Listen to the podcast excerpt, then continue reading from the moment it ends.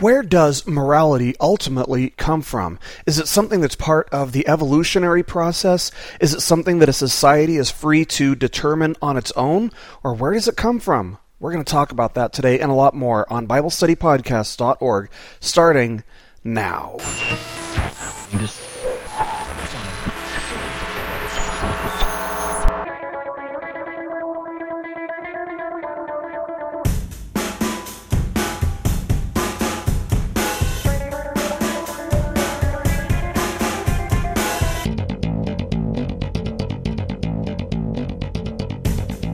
Hello, everybody, and welcome once again to BibleStudyPodcast.org. Today is Thursday, June the 11th of 2009, and I'm your host, Toby Logsdon, as always. And thank you guys so much for joining us today. It's a blessing to have you here. Hope you guys are having a great week and everything. Uh, of course, this is our lesson on God's righteousness. Uh, it's not really entirely necessary that you've listened to every lesson in this series up to this point, but this series is called Knowing God.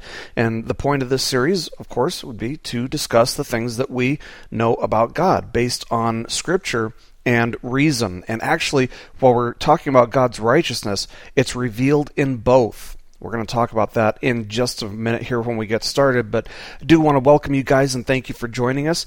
I may have what could be some good news.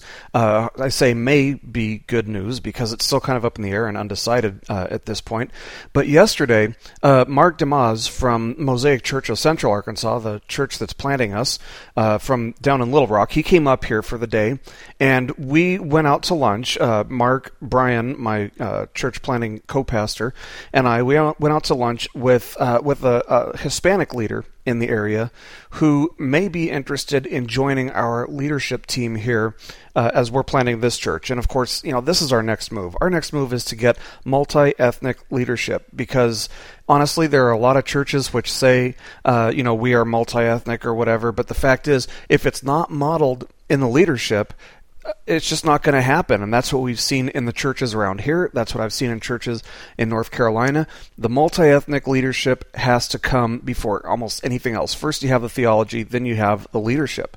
And so, you know, we've got our theology. Next, we're going for the leadership. So, anyway, if you guys could just pray that this leader would, uh, you know, if he if he is God's choice, if he's the person that God has called to uh, to help us get this church planted uh, you know that, that His will would be done. That um, that this guy that we talked with yesterday would feel God's calling in his life to do this.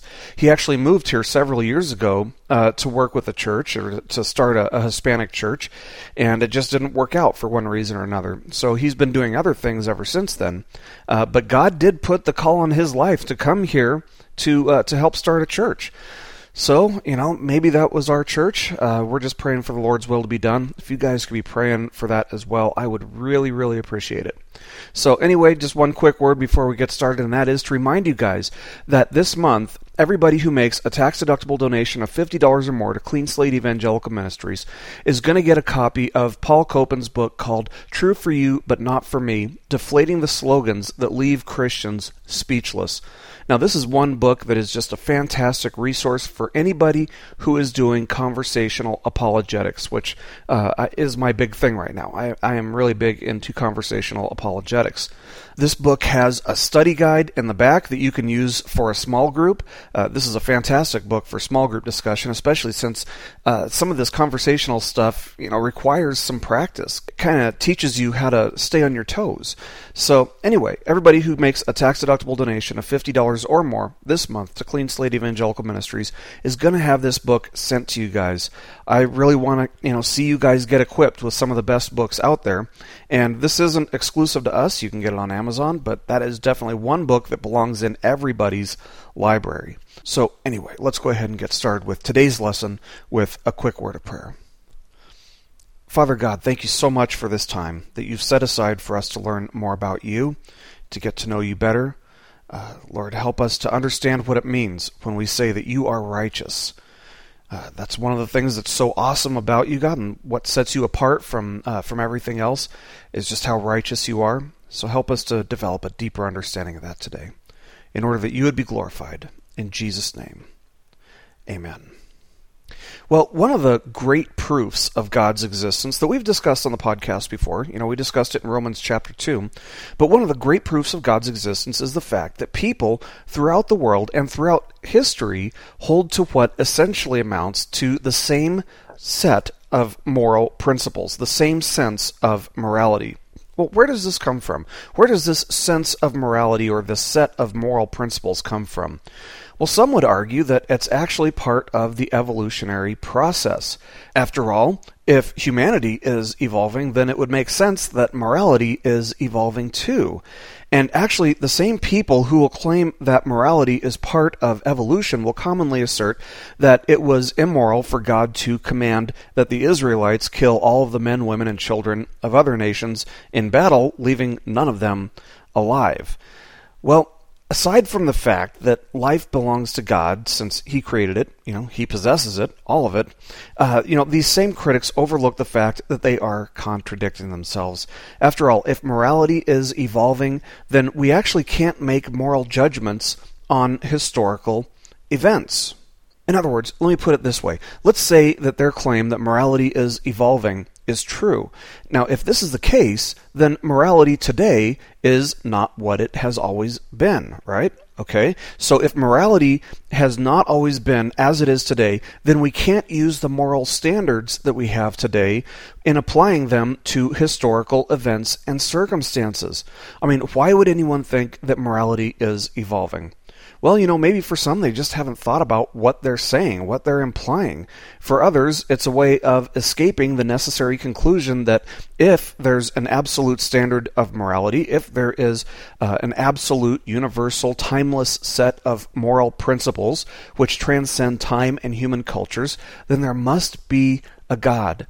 But clearly, the idea that morality is part of the evolutionary process is, uh, first of all, it's baseless, and second of all, it makes it impossible for anyone to make moral judgments on historical or current events. I mean, if you were to punch them in the face when they say that, and then claim that morality has just evolved, which allowed you to punch them in the face without any moral consequences, they will very likely disagree with you. Uh, and I'm, I'm, not speaking from experience, but I'm just guessing. But you know, so therefore, it's it's clear that morality is not part of the evolutionary process. Similarly, some others would say that a society is free to determine what moral standards or which moral principles they'll abide by. They're able to invent it for themselves, right?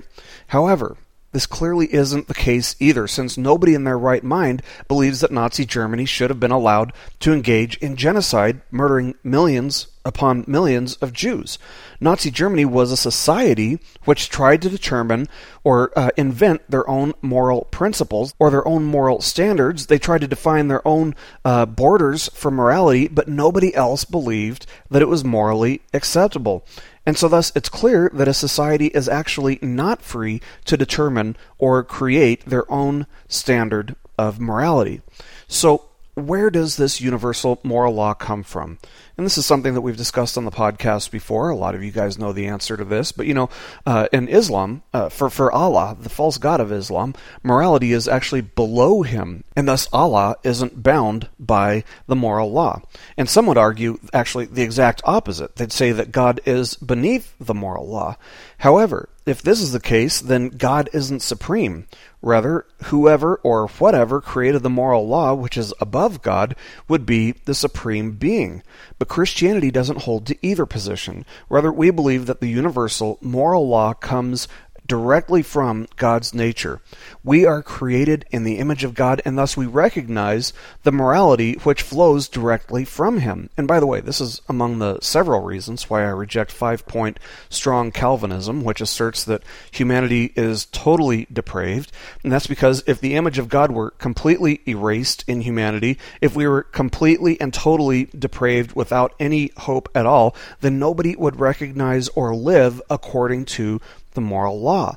However, even the unregenerate recognize that murdering an innocent person, among other things, is morally wrong. And that's because the image of God is effaced, but not erased.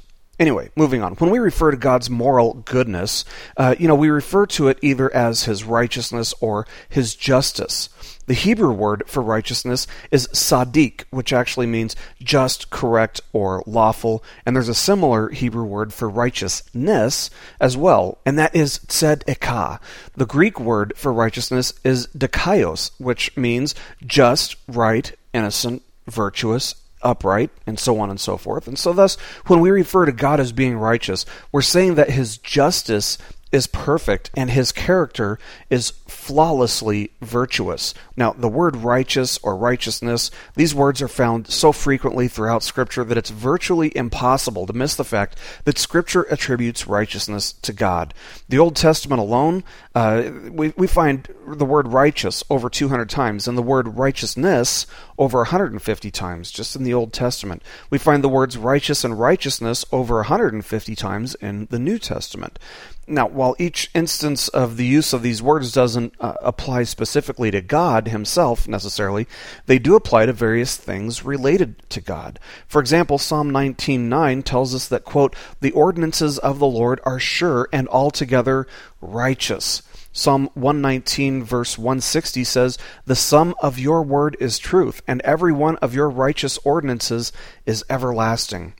So the book of Job actually addresses the issue of God's righteousness or his justice, and Elihu says this about trusting the righteousness and justice of God. He says, Shall one who hates justice rule, and will you condemn the righteous mighty one who says to a king, worthless one, to nobles, wicked ones, who shows no partiality to princes, nor regards the rich above the poor, for they are all the work of his hands? That's from Job chapter 34, verses 17 to 19. So his ordinances and his judgments are thus declared to be righteous in accordance with God's nature and with his character. Now, along the same lines, Dr. Luke records Paul saying uh, in Acts, Therefore, having overlooked the times of ignorance, God is now declaring to men that all people everywhere should repent, because he has fixed a day in which he will judge the world in righteousness through a man whom he has appointed, having furnished proof to all men by raising him from the dead. That's Acts chapter 17, verses 30 and 31. So again, we see here that God's judgments of the world are perfectly righteous and just. And it's because of God's righteousness that people will be judged according to their deeds. Romans chapter 2 verse 6 tells us, quote, God will give to each person according to what he has done. Revelation chapter 20 verse 13 tells us, quote, And the sea gave up the dead which were in it, and death and Hades gave up the dead which were in them, and they were judged, every one of them according to their deeds. 2 Timothy chapter 4 verse 8 seems to indicate that it's God's righteousness which is also the basis for the believer's salvation and rewards in heaven. Here Paul writes, "Now there is in store for me the crown of righteousness, which the Lord, the righteous judge, will award to me on that day, and not only to me, but also to all who have longed for his appearing. Psalm chapter 89, verse 14 declares, Righteousness and justice are the foundation of your throne. Loving kindness and truth go before you. Now, of course, this is speaking of God as being the sovereign king over his creation, and the basis of his position as king and judge rests in the fact that he is perfectly righteous. The book of, uh, of Hebrews also quotes Psalm chapter 45, verses 6 and 7, where the author uh, writes, quote, But about the Son, he, that is the Father, says, Your throne, O God, will last forever and ever, and righteousness will be the scepter of your kingdom. That's from Hebrews chapter 1, verse 8. Zephaniah chapter 3, verse 5 declares that it's God's righteousness which prevents him from doing injustice where we read here that, quote, the Lord Within her is righteous, he does no wrong. Morning by morning he dispenses his justice, and every new day he does not fail. Now, further, I think we should also make note of the fact that Scripture tells us that God's righteousness will endure forever, which makes sense since A, God is eternal, and B, God is unchanging. In 2 Corinthians chapter 9, verse 9, Paul quotes Psalm 112, verse 9, and we read here, uh, As it is written, He has scattered abroad His gifts to the poor, His righteousness endures forever. And further, since righteousness is a moral quality, it's also worth noting, and this is this is important. It's also worth noting that this is something that creatures can imitate to an extent. Now, with that being said, you know, what does Scripture say about what we are capable of or what we should do? What's our response? Well, the Bible says that we should be instructed in righteousness. 2 Timothy chapter 3 verse 16 says, "All scripture is inspired by God or God-breathed and profitable for teaching, for reproof, for correction, for training in righteousness." Righteousness is also something to be sought after by us. In Matthew chapter 6 verse 33, Jesus says, "Seek first his kingdom and his righteousness, and all these things will be added to you." Paul writes in 2 Timothy chapter 2 verse 22, "Flee from youthful lusts and pursue righteousness, faith, love, and peace with those who call on the Lord from a pure heart." Romans chapter 6 verse 18 says that we should be living like slaves or like uh, like bond servants to righteousness. Romans chapter 10 verse 3 tells us that we should submit ourselves to God's righteousness. 1 John chapter 3 verse 7 tells us, quote, "The one who practices righteousness is righteous, just as he, that is Jesus, is righteous." The Bible also tells us that righteousness is worth being persecuted for. In 2 Timothy chapter 3 verse 12, Paul tells us that quote, "Everyone who wants to live a godly life in Christ Jesus will be persecuted." Now, not surprisingly, the Christian church has affirmed throughout the ages that God is indeed righteous.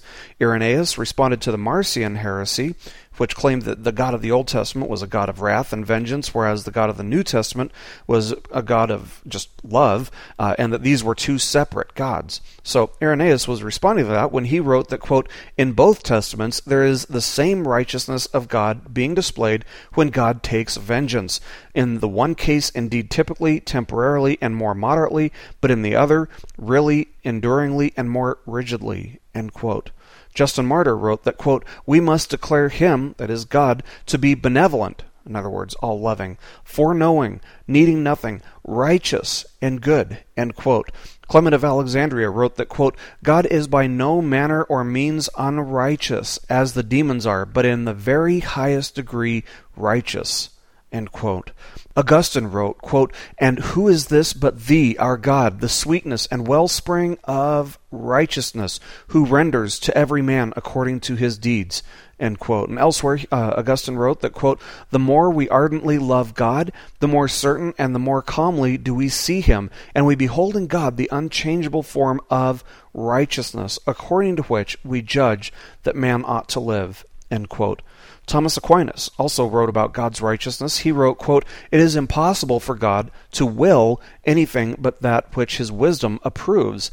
This is, as it were, his law of justice, in accordance with which his will is right and just. Hence, what he does according to his will, he does justly, as we do justly what we do according to law. But whereas law comes to us from some higher power, God is a law unto himself. End quote. And elsewhere, Aquinas elaborated on exactly what that means. He wrote that, quote, God's being is identical with his acting. Therefore, for him to be good and to be just is one and the same. And then in the Reformation, uh, you know, there was a great emphasis on God's righteousness. That was a, a major issue since guys like uh, Martin Luther and John Calvin, among many others, were arguing for, uh, you know, the doctrine of justification and that it came by grace through faith. Well, God's righteousness is what is necessary for a person to enter heaven, and thus it's right at the heart of the issue of justification. So, anyway, Calvin wrote that, quote, Assuredly, the attributes which are most necessary for us to know are these three loving kindness, on which alone our entire safety depends, judgment, which is daily exercised on the wicked and awaits them in a severer form, even for eternal destruction, and righteousness, by which the faithful are preserved and benignly cherished. Jonathan Edwards, in writing about the resurrection, wrote that, quote, God willing the event was the most holy volition of God that was ever made known to men, and God's act in ordering it was a divine act which, above all others, manifests the moral excellency of the divine being. And of course, when we're talking about the moral excellency of God, that is righteousness. That's what righteousness is. It's moral excellency. And so, thus, the church has clearly affirmed through the ages that perfect righteousness is to be attributed to God. Now, as we close, you know, there's one issue that comes up fairly consistently when discussing God's righteousness or his justice, and that's this. If God is perfectly just, then sinners should be punished for every sin that they commit. However, Christianity is centered around the belief that Jesus, who lived a perfectly sinless life, died on the behalf of the unrighteous. So the idea that Jesus would be punished and that the guilty would be freed of God's condemnation seems to epitomize injustice. And indeed, would this not be considered the greatest injustice of all time if it's true that Jesus was the only human to ever not sin? Well, in response, the crucifixion was required because of God's justice. That's why Jesus had to be fully God and fully man. Uh, it's because of God's justice, not to escape God's justice. Indeed, humanity's sinfulness is uh, is universal. Romans chapter three verse ten declares that there is quote none who is righteous end quote, and people may think that they can be righteous apart from God, but Isaiah chapter sixty four verse six tells us what God thinks about that. Uh, tells us what He thinks about our idea of self righteousness, and we read here that quote all of us us have become like one who is unclean, and all our righteous acts are like filthy rags. End quote. And then Paul tells us in the book of Romans, but now, apart from the law, the righteousness of God has been manifested, being witnessed by the law and the prophets, even the righteousness of God through faith in Christ Jesus for all those who believe. For there is no distinction. All have sinned and fall short of the glory of God, being justified as a gift by His grace through the redemption which is in Christ Jesus, whom God displayed publicly as a propitiation in His blood through faith. This was to demonstrate His righteousness. And actually, the NIV translates this as justice. But this was to demonstrate his righteousness, because in the forbearance of God, he passed over the sins previously committed for the demonstration of his righteousness at the present time, so that he would be just and the justifier of the one who has faith in Jesus. That's from Romans chapter 3, verses 21 to 26. And you know, this passage reveals to us that the righteous, Jesus, died for the unrighteous us, in order that God's justice could be satisfied. There was no other way for the righteousness of God to be appeased. So it's because God's justice was satisfied that all people have an opportunity to receive the gift of salvation by God's grace through faith in Jesus Christ. And while it would be unjust for a righteous God to accuse a righteous person for the crimes committed by the unrighteous, it's not unjust for an innocent person to voluntarily pay the penalty for a crime on the behalf of a guilty person. In the same way, Jesus paid for our sins, but he himself wasn't charged with or found guilty of our sins. He made the payment that was necessary for sin. So, anyway, we definitely have a righteous and just God. Uh, there's no question about it. The Bible declares that God is righteous. The moral law proves that God is righteous, and it also proves that we were made in the image of God. And uh, the, the moral law transcends time and culture. So, anyway, if you have any questions or need clarification on anything, course, as always, you guys can email me at cleanslate.ministries at hotmail.com. And I do want to remind you guys that you can follow me on Twitter. My Twitter is www.twitter.com slash Toby Logsdon. So, God bless you guys, and thank you so much for joining us today. I'll see you next time on BibleStudyPodcast.org. Keep growing closer to Jesus. This lesson has been brought to you by BibleStudyPodcasts.org, a paraministry of Clean Slate Evangelical Ministries, which is a nonprofit, listener supported ministry based in Monroe, North Carolina. While our desire is that your primary giving be done with your local church, if the Lord is leading you to support our ministry, we do depend on your support to keep our ministry going and growing. If you feel the Lord calling you to support our ministry, you can go to BibleStudyPodcasts.org and click on support on the right hand side. You can make a tax deductible donation from there. By doing so, you'll be helping us to reach multitudes of people each and every month from around the world who, just like yourself, desire to find answers and meaning in Scripture. We thank you for listening today, and we pray that the Lord blesses you and draws you closer to Him. Keep growing closer to Jesus.